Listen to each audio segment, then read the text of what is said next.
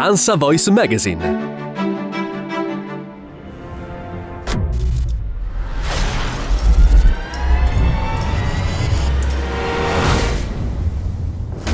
Un saluto e ben trovati all'appuntamento con il cinema. Anche questa settimana l'offerta in un video del cinema di qualità è limitata dall'incertezza delle reali uscite e dalla difficoltà della situazione generale. Ecco comunque una selezione di alcuni titoli annunciati o disponibili. Ma quando l'hai scritta? Non l'ho scritta io, Paul McCartney l'ha scritta, i Beatles. Chi? John Paul, George e Ringo, i Beatles. No, basta. Yesterday, una delle più grandi canzoni mai scritte. Ah, non sono i Coldplay, non è Fixio. Yesterday di Danny Boyle, con Amesh Patel, Lily James, Sofia Di Martino ed Elise Chappelle.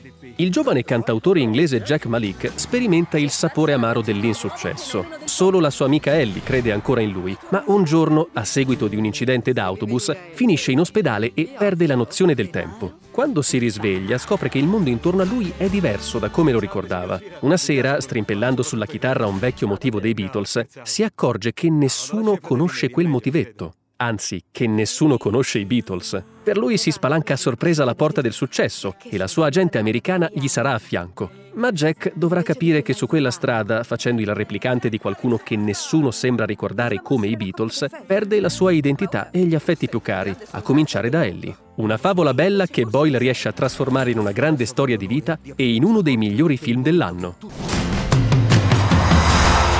Le scrivi da solo, le canzoni? Sì, È vero?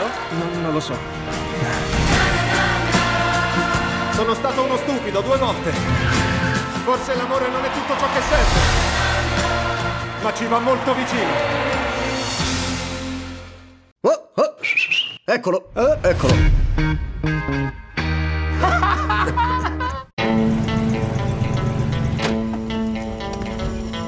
Sono Rick Dalton. Molto piacere, Mr. Schwartz. Chiamami Marvin. Qua la mano. È tuo figlio? No, è la mia controfigura, Cliff Booth. Ieri sera ci siamo visti due film con Rick Dalton. Sparatorie! Quanto mi piace tutti quei morti. C'era una volta a Hollywood di Quentin Tarantino, con Leonardo DiCaprio, Brad Pitt e Margot Robbie. Ascesa, successo e caduta di Rick Dalton, cowboy del cinema, mito delle serie tv e amico fraterno del suo assistente tuttofare e controfigura Cliff Booth. Il loro destino si incrocerà con la tragica morte di Sharon Tate, in una notte fatale che cambierà anche la vita di Dalton. Accolto dal generale consenso che ormai accompagna sempre il regista, ma anche da puntute critiche su un'operazione retro che non convince tutti, il film è comunque un saggio d'alta scuola di scrittura e, a una seconda visione, rivela un pensiero amaro sulla fine di un'epoca che appartiene di diritto alla maturità dell'autore. Battuta? Stop! Che figura ridicola ho fatto di fronte a tutta quella gente! Cazzo! Avanti, socio, che ti prende? È ufficiale, vecchio mio. Sono roba passata.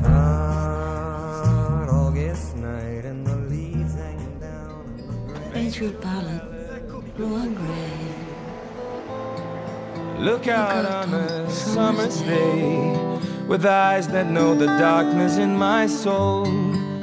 Una sera mi ha dedicato una canzone e io ho capito che lo amavo.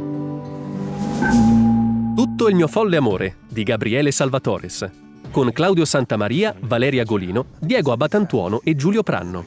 È la storia di una fuga, è la storia di una giovinezza difficile, è anche quella di un uomo che impara a diventare responsabile. A Trieste vive Vincent, cresciuto senza padre e con un grave disturbo della personalità a cui da anni cerca di porre un argine la madre, Elena. Nonostante la situazione sembri essersi stabilizzata da quando in casa c'è Mario, il marito di Elena, tutto esplode quando si ripresenta il padre naturale, Willy, cantante girovago soprannominato il modugno della Dalmazia. Vincent si nasconde nel furgone di Willy e si trova coinvolto con lui in un road movie che diviene occasione per conoscere una dimensione fin qui ignota al ragazzo, la dimensione adulta.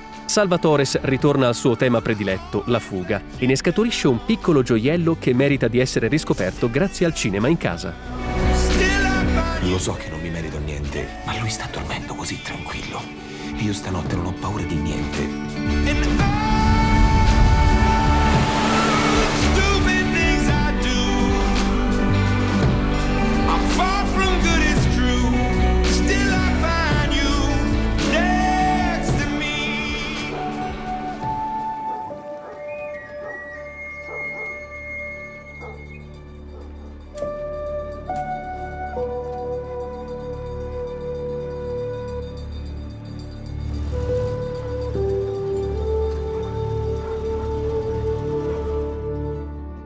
Roma di Alfonso Cuaron, con Marina de Tavira, Marco Graff, Yalitza Aparicio e Daniela De Mesa.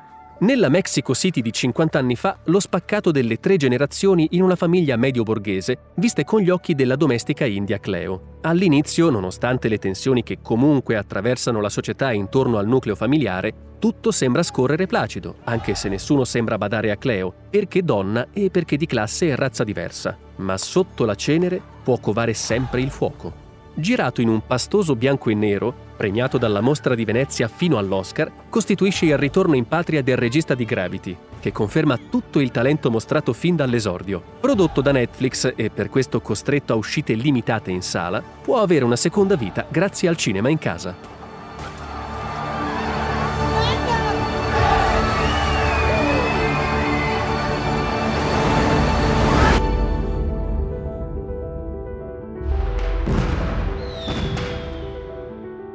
Yorgos mi ama, io lo sento.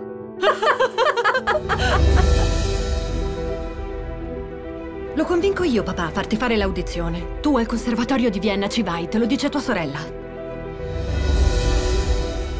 Ti sto scrivendo dalla Liberty. Sono diretta in Grecia. Dammi qua, Yorgos. Darai a Don Feliciano il nipote che brama tanto. Devo entrare al conservatorio di Vienna. La vita invisibile di Eurydice Guzmao, di Karima Inus, con Carol Duarte, Giulia Stockler, Gregorio Duvivier e Fernanda Montenegro. La storia tormentata di Eurydice e Ghida, ragazze cresciute nel Brasile degli anni 50, compresse in una famiglia rigida e dai principi ferrei. Così, quando Ghida scappa una notte per incontrare l'amante, la sorella la copre e protegge. Purtroppo però Ghida non torna a casa, fugge con il suo uomo, lo sposerà all'estero e farà un figlio. Tutto questo però è inaccettabile per il padre, che la bandisce e impedisce che le due ragazze abbiano qualsiasi tipo di rapporto. Nonostante la ribellione delle due, un muro calerà anche tra loro. Rivelazione al Festival di Cannes e conferma di uno dei registi più interessanti della nuova generazione. Esclude che sua sorella sia tornata a Rio? Se così fosse ci saremmo incontrate, lo escludo, signor Macedo.